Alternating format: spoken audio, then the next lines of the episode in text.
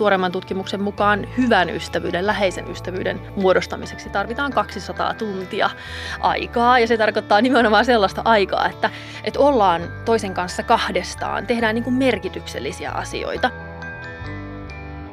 Kuuntelet havaintoja ihmisestä ohjelmaa. Minä olen Satu Kivelä. Tässä jaksossa selvitän ystävyyden mysteeriä. Miksi haluamme ystävystyä? Millainen vaikutus ystävyydellä on meihin? Millainen on hyvä ystävä? Miksi ystävyys joskus katkeaa?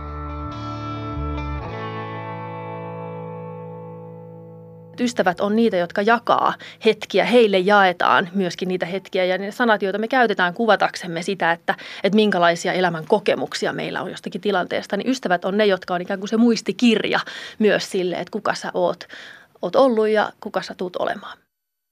Mitä jos ei ole yhtään ystävää? Miten uusiin ihmisiin tutustumista voi helpottaa? Kiitos kaikille, jotka kerroitte kokemuksianne ystävyydestä tähän jaksoon. Mari kirjoittaa näin. Minulla on ystäviä, joiden kanssa voin olla täysin avoin, ja ystäviä, joiden seurassa en paljasta ihan kaikkea suojellakseni itseäni. Oman kokemukseni mukaan ystävyyteen vaaditaan haavoittuvaisuuden jakaminen yhdessä. On sellainen yhteys ja luottamus, joka mahdollistaa sen, että voit olla oma itsesi ilman mitään suojaavia tai pönkittäviä naamioita. Ystävän seurassa voi olla oma itsensä virheineen, pelkoineen ja epätäydellisyyksineen. Ystävät ovat heitä, jotka rakastavat sinua juuri sellaisena kuin olet. Ihmiset löytää toisiaan ehkä samankaltaisuuden tai yhteisen mielenkiinnon kohteen kautta ja, ja sitten ollaan vapaaehtoisesti toinen toisensa kanssa ja siihen erityisesti liittyy viihtymisen ja tämän hyvän tahdon elementit. Näin sanoi Tampereen yliopistossa puheviestinnän tutkijatohtorina työskentelevä Ira Virtanen. Läheisen ystävyyden syntymiseen tarvitaan siis aikaa ja yhteistä merkityksellistä tekemistä. Tulen ihmisten kanssa toimeen ja voin jutella niitä näitä, mutta siihen se usein jääkin, jos ei ole tarvetta uudelle ystävälle, emmekä kiinnostu toisistamme sen enempää. Toisaalta uusi ystävä voi ilmaantua elämään yhtäkkiä ja ennalta arvaamatta. Minua ja ystäviäni yhdistää samanlainen ajatusmaailma – samankaltaisuus, musiikkiharrastus ja jonkinlainen avoin syvällisyys, pohdiskelu. Nimimerkki Onnekas kirjoittaa, että hän ystävystyi ensimmäisellä luokalla koulussa. Ystävyys on jatkunut 27 vuoden ajan. Yhteyttä on pidetty, vaikka ystävyykset asuvat nykyään eri paikkakunnilla. Onnekas kertoo, että juttua ystävän kanssa on helppo jatkaa siitä, mihin se edellisellä kerralla jäi onnekas päättää viestinsä, että on valtavan hienoa, että on ystävä, johon voi luottaa sataprosenttisesti. No, ystävyys on hyvää tahtoa erityisesti toista ihmistä kohtaan ja sitten sit myöskin niinku semmoista sen vapaaehtoisuuden ja tasavertaisuuden ja sitten vastavuoroisuuden hyödyntämistä semmoisessa suhteessa, jossa ei olla perhe, suhteen kautta välttämättä. Tokihan vaikka serkukset voi olla hyviä ystäviä, mutta että ei ole mitään semmoista ikään kuin seremoniaa, jolla ystävistä tulee ystävät. Nimimerkki LK mukaan ystävystyminen on mahdollista myös hyvin erilaisten ihmisten kanssa. Vaikka yhteistä ei niin kovasti olisikaan, se vasta on rikkaus. LK kirjoittaa, että ystävyys voi alkaa myös väittelystä, erimielisyydestä tai jopa riidasta. Millä tavoin ystävyyssuhteet syntyy? No ystävyyssuhteet syntyy usein sitä kautta, että jaetaan joku yhteinen mielenkiinnon kohde, mutta se voi olla myös niin kuin hetkellinen kokemus.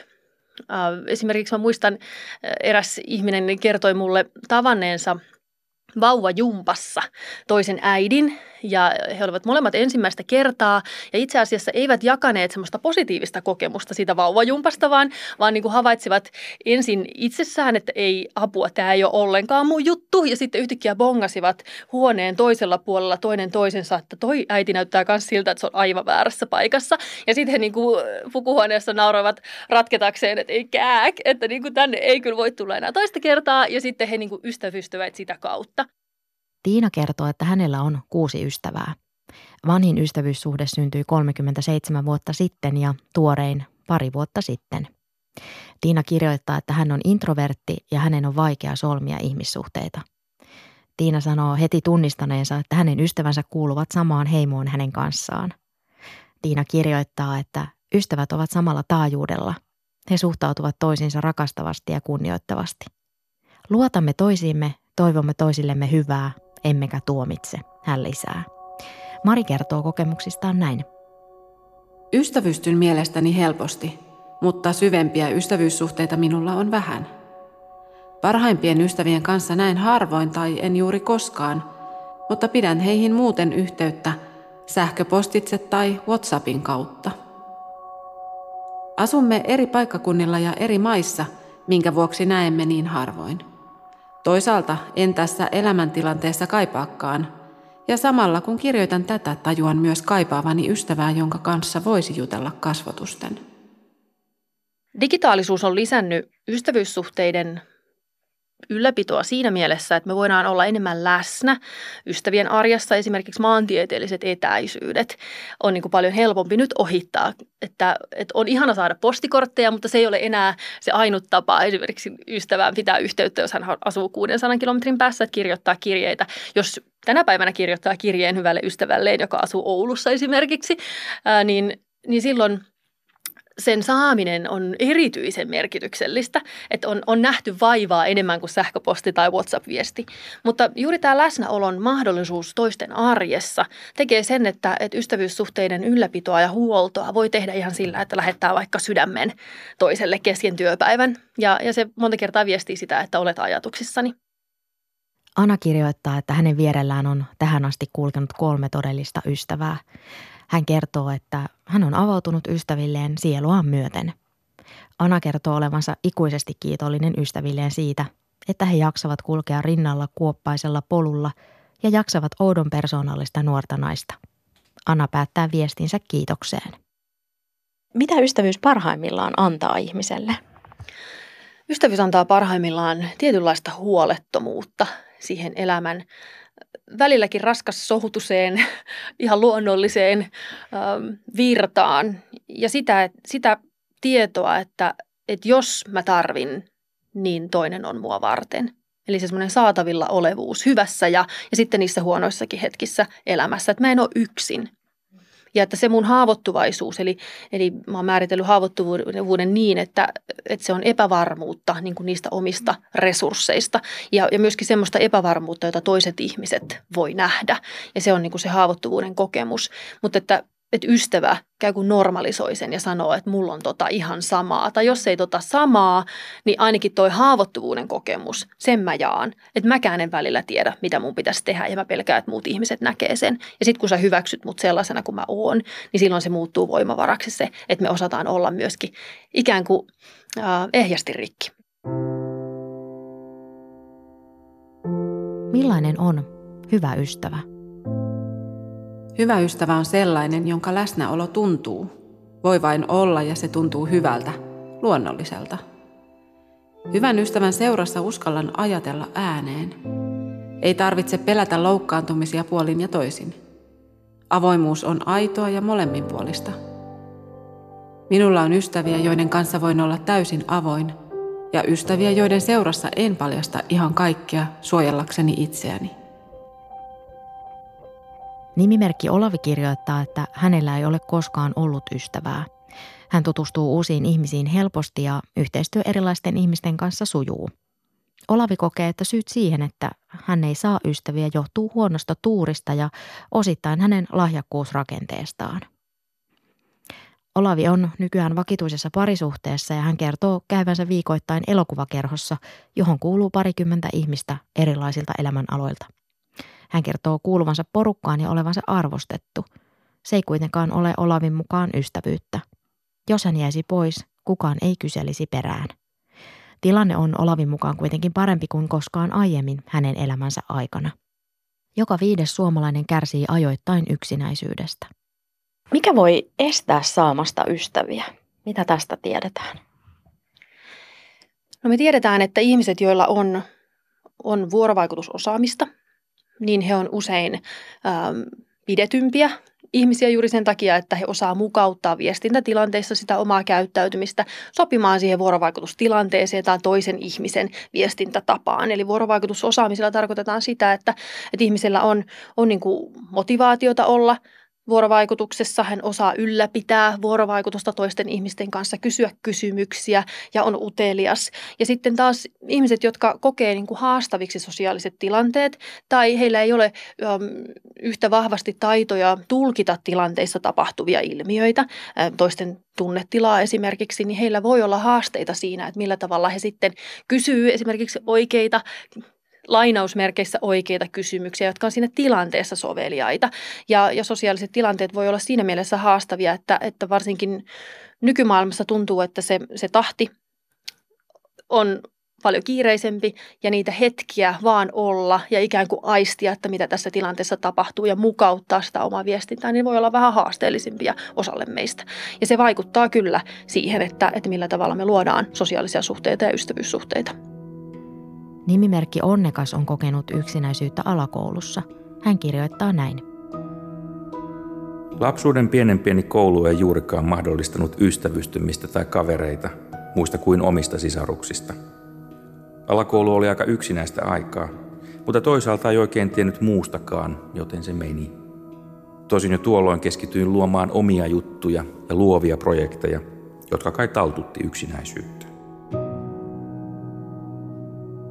Eri ikävaiheissa ne mekanismit voi olla erilaisia. Että lapsuudessa esimerkiksi voidaan, voidaan aikuisina havaita lasten sellainen poissulkeminen, vaikka että on, on kaksi, kaksi, jotka leikkivät hiekkalaatikolla ja sitten kolmas yrittää tulla mukaan ja häntä ei, ei siihen ensin haluta ja sitten aikuiset sanoo, että nyt leikitte myöskin Mirkan kanssa.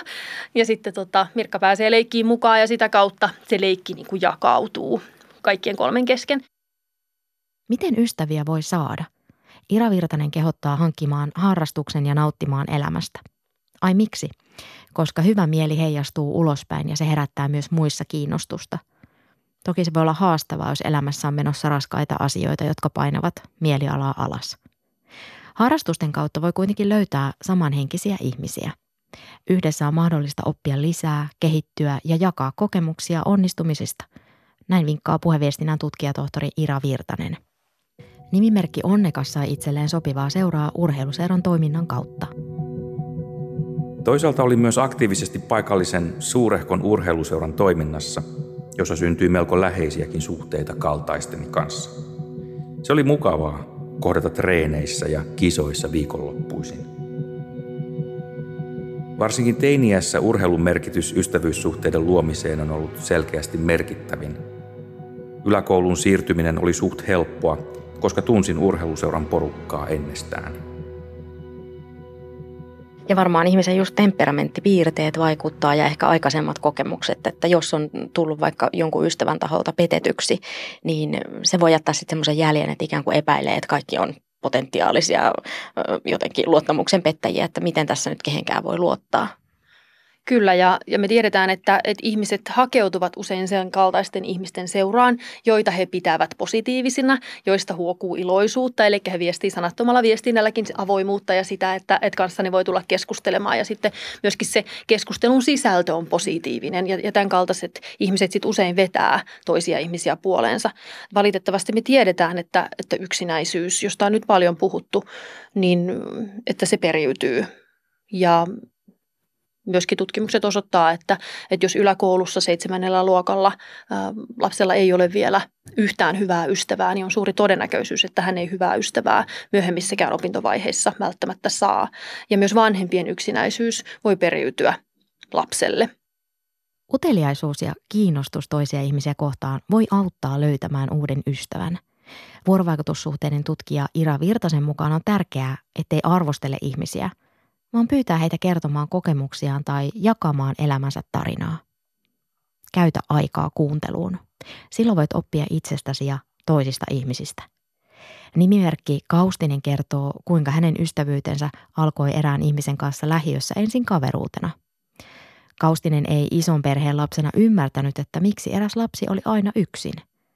Kaustinen kutsui hänet luokseen kylään ja siitä alkoi ystävyys. Kaustinen on yhteydessä ystäväänsä mailin, somen ja Skypen kautta. He asuvat myös samassa kaupungissa ja vieläpä ihan naapureina. Kaustinen vertaa viestissään ystävyyttä villasukkaan tai kristallilasiin. Se kestää kehut ja moitteet. Hän kertoo, kuinka ystävän kanssa on mökötetty, naurettu ja itketty yhdessä. Opiskeluaikaan on kauhean tärkeää, että ihminen löytää sieltä vertaissuhteita, jotta voi saada tukea ja jakaa niitä kokemuksia. Ähm, myös peilata sitä, että, että miten se oma niin kuin elämän kaari tästä eteenpäin niin kuin suuntautuu. Tuen antaminen ja saaminen hitsaavat yhteen. Hyvän tekeminen pyyteettömästi voi luoda mahdollisuuksia ystävystymiselle. Toisten auttaminen vahvistaa käsitystä itsestäsi ja lisää yhteenkuuluvuutta. Tekoja ja sanojen kautta tulet näkyväksi. Näin kertoo tutkija Ira Virtanen Tampereen yliopistosta. On tavallaan turhauttavaa myös nähdä, miten, miten yksinkertaisia ne ratkaisut lopulta olisi. Että ne vaatii pieniä tekoja, toistuvia tekoja. Ja jos ajatellaan meidän suomalaista puhekulttuuria, se ei ole mikään pysyvä olento tai asia, vaan me jokainen vaikutetaan siihen arkisilla viestintäkäyttäytymisen tavoilla. Ja mä kokisin, että jos me huomioitaisiin enemmän toinen toisiamme ihan arkisissa sosiaalisissa tilanteissa, vaikka julkisessa kulkuvälineessä, tervehtiä, tervehtiä kanssamatkustajia kuntosalilla, tervehtiä ihmisiä, hymyillä kun kohdataan, ihminen vastaa hymyyn hymyllä. Ihan tällaiset huomioon ottamiset niin alkaa kumuloitua ja tekee ikään kuin helpommaksi ottaa kontaktia, sanottaa hetkiä.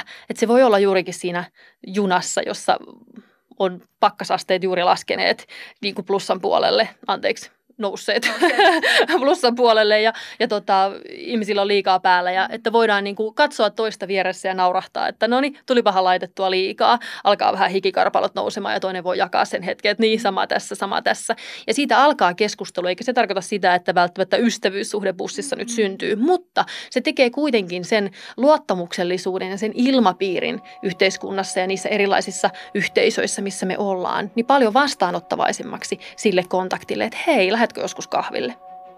Älä kuitenkaan unohda omia rajojasi ja jaksamista, muistuttaa Virtanen. Itsestä kannattaa antaa sen verran kuin se on mahdollista. Ei ole tarkoitus, että itse voi huonosti. Mari kirjoittaa, että iän myötä ystävyyssuhteet muuttuvat ja vaihtuvat. Joidenkin lapsuuden ystävien kanssa pidän yhteyttä silloin tällöin. Läheisin ystävyyssuhde parisuhdetta lukuun ottamatta – on kestänyt tähän mennessä 15 vuotta. Ystäväni ovat minua nuorempia tai vanhempia. Iällä tai sukupuolella ei ole mitään väliä. Voin myös kokea joidenkin ihmisten kanssa sanatonta yhteyttä, ystävyyttä, lämpöä, vaikka en heitä ystäviksi kutsuisikaan. Ystävä ja ystävyys ovat minulle suuria sanoja, melkein pyhiä. Olen oppinut, että mitä paremmin tunnen itseäni, sitä helpompi minun on löytää itselleni sopivia ystäviä. Monta kertaa ihmiset ähm, kokevat ehkä surua tai syyllisyyden tunnettakin siitä, että, että ne sellaiset toiveet oman elämänkaaren tietynlaiseksi poluksi vaikka perheellistymiseen tai tietyn työpaikan saamisen kautta, niin sitten saattaakin haastaa sitä ystävän kanssa vietettyä aikaa, että ei olekaan enää niin paljon yhteisiä mahdollisuuksia viettää vaikka mökillä tai viikonloppua ylipäänsä lojua sohvalla ja katsoa Netflixiä.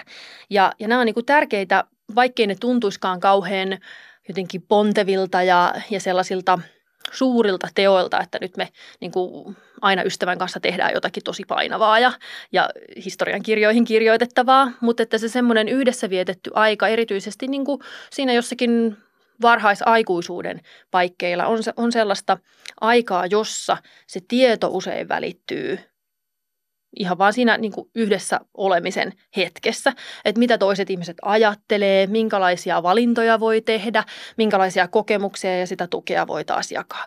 Niin sitten jotenkin pitäisin kauhean tärkeänä, että ihmiset siihen ikään katsomatta niin saisi itse määrittää sitä, että, että mitä he tekevät ja milloin he tekevät ystävän kanssa. Tietenkin ne perheen ja, ja suvun velvollisuudet ja vastuut huomioon ottaen. Ystävyyssuhde ei pysy yllä itsestään – se vaatii säännöllistä yhteydenpitoa ja kiireettömän ajan viettämistä yhdessä. Virtasen mukaan esimerkiksi perinteet ovat ystävyyden liimaa, joka sitoo ystävyyksiä yhteen. Perinteet ja yhteiset tavat voivat olla hassujakin. Kaikki yhteinen vahvistaa toveruutta ja ystävyyden erityisyyttä. Aina ystävyyssuhde ei pysy mukana elämänkäänteissä. Ystävyys saattaa kadota hiljaa hiipuen tai päättyä kovan riidan jälkeen. Se on aina surullista, vaikka siihen ei liittyisikään mitään dramatiikkaa. Ystävän kanssa jakaa yhteisen maailman. Ja jos jompikumpi siitä poistuu, se maailma lakkaa olemasta. Miksi ystävyys joskus päättyy?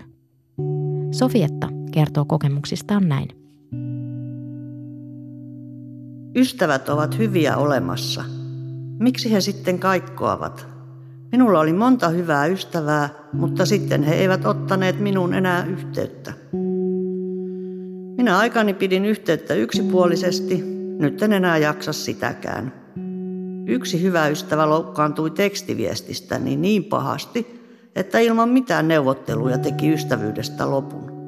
Hän ei suostu vastaamaan puhelimeen, ei mihinkään. Toinen, jo aika iäkäs, käsitti väärin suorapuheisuuteni. Hän lopetti ystävyyden väittäen minun haukkuneen häntä ilman mitään sovittelumahdollisuutta. Yhteistä aikaa ja yhteydenpito on oltava, jotta ystävyys pysyy elossa. Elämän jakaminen niin arjessa kuin juhlassa on oleellista, kuten myös vanheneminen yhdessä, kertoo Virtanen. Aina ystävyyden loppumisen syytä ei saa selville. Joskus taustalla voi olla myös väärin ymmärrys. Monta kertaa se palautuu puhumattomuuteen, että joitakin asioita ei ole sanotettu ääneen, on ikään kuin lakastu maton alle. Toinenhan voi olla näistä hyvin tietämätön. Ja sitten vuosien ikään kuin kertymän kautta, niin sitten se, se paine tai paino kasvaa liian suureksi ja sitten ystävä haluaakin yllättää, vaikka katkaista välit. Ja usein pahinta ystävyyden rikkoutumisessa on juuri se, että, että niitä asioita ei sitten millään tavalla käsitellä. Ja tämä on ehkä se semmoinen ystävyyssuhteen vapaaehtoisuuden kielteisin äm, puoli, että, että en ole millään tavalla velvollinen sinulle ilmoittamaan, että miksi en enää halua olla kanssasi. Mutta toki se tämmöiseen hyvin moraaliseen, eettiseen viestintään kuuluu kertoa toiselle, että minkä takia nyt näin. Onnekas kertoo, millaiset asiat elämässä ovat haastaneet ystävyyden. Jotkut suhteet ovat tosin kylmenneet, siis läheisetkin. Näin syyksi elämäntilanteen muutoksen, kuten pariutumisen ja lisääntymisen. Ne ovat ilmeisesti olleet kovia paikkoja tietyille ystäville kestää. Eli koen, että muutama suhde on katkennut kateuteen. Sairastuttuani hiljattain masennukseen – ja siitä tervehtyminen on entisestään korostanut läheisiä ystävyyssuhteita. Mutta tilanteessa on myös mitattu ystävyyssuhteiden laatua ja tiettyjä härsykkeitä on tipahtanut pois ja hyvä niin. Komedienne kirjoittaa, kuinka ihminen itse saattaa omien valintojen kautta lisätä yksinäisyyttään. Ystävyys loppuu, jos toinen lopettaa kertomasta niitä asioita, joilla on hänelle merkitystä – Kiinnostavaa on, miten ihminen tekee itselleen yksinäisyyttä sillä tavalla, että rajaa kriittisesti muita pois elämästään. Siksi yksinäiseksi ei suinkaan aina jäädä. Se on omien valintojen seuraus, jos kukaan ei riittävästi kelpaa. Ystävyyssuhteita on aina mahdollisuus puhaltaa uudelleen henkiin. Ystävyyssuhteet on kauhean joustavia vuorovaikutussuhteita. Kehottaisinkin ystäviä, jotka kokee jonkinlaista kitkaa välillään, niin ensinnäkin tiedostamaan niitä omia tunteita, että mitäköhän tässä minulle tapahtuu, ei niin, että aina vaan katsoisi, mitä se toinen ihminen on tehnyt tai jättänyt tekemättä. Ja sitten, että niistä asioista puhutaan dialogin sävyisesti, eli minä kuuntelen sinua avoimelta pöydältä, ja sitten minä kerron, miltä minusta tuntuu ja kuuntele sinäkin minua ihan avoimelta pöydältä ilman, että jonkun siivilän kautta suodatat ja tulkitset, mitä minä yritän tässä sinulle sanoa. Ja, ja tämän kaltaiset, on ne sitten ystävyyssuhteita tai parisuhteita tai perhesuhteita, niin, niin tämän kaltaisten vuorovaikutustilanteiden ja hetkien kautta ihmisistä voi tulla hyvin paljon läheisempiä kuin ennen tämmöistä keskustelua. Eli, eli kaikki vuorovaikutussuhteisiin liittyy aina jännitteitä ja, ja niissä voi tulla etääntymisiä ja, ja pieniä kompastumisiakin, mutta se, millä tavalla ne asiat käsitellään, on ratkaisevaa sen kannalta, että, että kuinka läheisesti me tästä jatketaan yhteistä matkaa tai eriteitä. Ystävyyden ylläpitämistä on myös se, että kysytään perään. Miten meni treffit? Entäpäs työhaastattelu tai uuden harrastuksen aloittaminen? Miten jaksat ja voit? Kysymällä osoitat, että välität ystävästäsi ja että hän on sinulle tärkeä. Sitten nämä sosiaaliset suhteet, niiden niin kuin laajuus ei korreloi täysin sen kanssa, että miten onnellinen tai tyytyväinen ystävyyssuhteisiin tai kaverisuhteisiin ihminen on. Ja tarkoitan sitä, että jos ihmisellä on 700 Facebook-kaveria, niin se ei vielä tarkoita sitä, että hän on tyytyväinen tai saa niistä vuorovaikutussuhteistaan siellä verkossa sen, mitä hän kaipaisi ehkä kasvokkaan jaetusta tilanteesta. Ja tämä on hirveän yksilöllistä, mutta että, että Mä oon hyvin, hyvin suopeasti suhtaudun sosiaalisen median käytäntöihin ja ystävyyssuhteiden ylläpitoon. Ihmisten on mahdollista tavata siellä samanhenkisiä ihmisiä ja ystävystyä sitä kautta, vaikka ei olisi koskaan tavannutkaan kasvokkain. Näin sanoi vuorovaikutussuhteiden tutkija Ira Virtanen. Kuinka monta hyvää ystävää ihmisellä voi olla?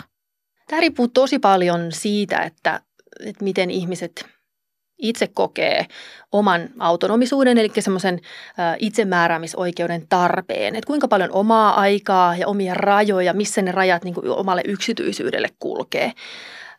Mun mielestä on tärkeää, että jokaisella ihmisellä olisi ainakin yksi hyvä ystävä, jonka kanssa hän voi keskustella mieltä painavista asioista, mutta myös sellainen ystävä, johon voi ottaa yhteyttä, kun jotakin ihanaa tapahtuu. Että hei, mä sain ylennyksen tai mä löysin työpaikan tai, tai meillä on tulossa lapsi tai mm. mikä se onkaan se, jonka haluaa jakaa jonkun toisen kanssa, joka pyyteettömästi on sitä mieltä, että tämä on niin hieno juttu, että mä oon niin kuin sydämestäni onnellinen sun puolesta. Brando kirjoittaa, että ystävyys on rakkauden muoto, tunteiden ja toiveiden hautomo. Ystävyys on kuin toinen perhe – hän kertoo, että ystävyys on kaikkialla, mutta eniten meissä itsessämme. Brandon mukaan perhe ja ystävyys vaativat aina säätöä. Ystävyys on myös kansoilla ja toisilleen tuntemattomilla. Ystävyys on halu olla parempi ihminen, päättää Brando viestinsä. Onnekas pohtii ystävyyden merkitystä näin. Läheisimmäksi ystäväkseni koen oman puolisoni, vaikken muutoin luokittelekaan ystäviä mihinkään luokkiin – Kaikilla on paikkansa ja myös aikansa. Ystävyys tuo merkityksen elämään ja omaan eksistenssiin. Olen olemassa toisten kautta. Ihminen voi minkä ikäisenä tahansa löytää uuden ystävän. Tietenkin se vaatii vähän vaivan näköä. Ja vaivan näöllä tarkoitan ihan positiivisessa mielessä sitä, että, että täytyy käyttää – sen ystävyyssuhteen luomiseen aikaa. Tuoreemman tutkimuksen mukaan hyvän ystävyyden, läheisen ystävyyden muodostamiseksi tarvitaan 200 tuntia aikaa. Ja se tarkoittaa nimenomaan sellaista aikaa, että, että ollaan toisen kanssa kahdestaan, tehdään niin kuin merkityksellisiä asioita. Ja tietenkin tämmöisiä lukuja on vaikea sanoa, toiset ihmiset ystävystyy nopeammin kuin toiset ja oikeastaan se palautuu siihen mekanismiin, että kuinka nopeasti me kerrotaan niin kuin syvistä ikään kuin henkisistä asioista toinen toisillemme. Miten ystävyys vaikuttaa ihmiseen? Ystävyys vaikuttaa ihmiseen pidän niin kuin tauon ajatellekseni, että, että miten niin kuin valtavan merkityksellinen suhde ystävyyssuhde on. Että jos ajatellaan, ajatellaan ystävyyden elinkaarta, niin se ystävyyssuhteen luomisen mahdollisuus alkaa ihan siitä hetkestä, kun me tullaan tietoisiksi toisista ihmisistä ja päättyy siinä vaiheessa, kun elämä päättyy. Ja Ystävyyden hyvinvointivaikutukset on kiistattomat. Että ystävyys rakentaa, jos ajatellaan teini-ikäisiä ihmisiä esimerkiksi, niin hyvin voimakkaasti heidän identiteettiään ja sitä, minkälaiseksi ihmiseksi minä tulen toisten ihmisten kautta. Eli toiset ihmiset peilaa ikään kuin sitä, että kuka minä olen ja miten merkityksellinen minä olen sellaisena kuin olen. Ja, ja sen takia ystävyyssuhteet on äärimmäisen tärkeitä. Olen kiitollinen ystävistäni ja sanon sen myös heille – Yhden kanssa voin jakaa ilot ja surut. Hän on se, jonka puoleen käännyn hädän hetkellä ja jolle vuodatan murheeni ja huoleni ja myös iloni. Toisen kanssa näemme satunnaisesti ja hulluttelemme tai höpötämme sydämen kyllyydestä. Se virkistää. Kolmannen kanssa tutustumme vielä. Ystävyyssuhde on todellinen, mutta hieman hatara. En ole varma, mikä tämän ystävyyden tarkoitus on – vaikka olenkin suunnattoman iloinen ja innostunut uudesta ihmisestä elämässäni.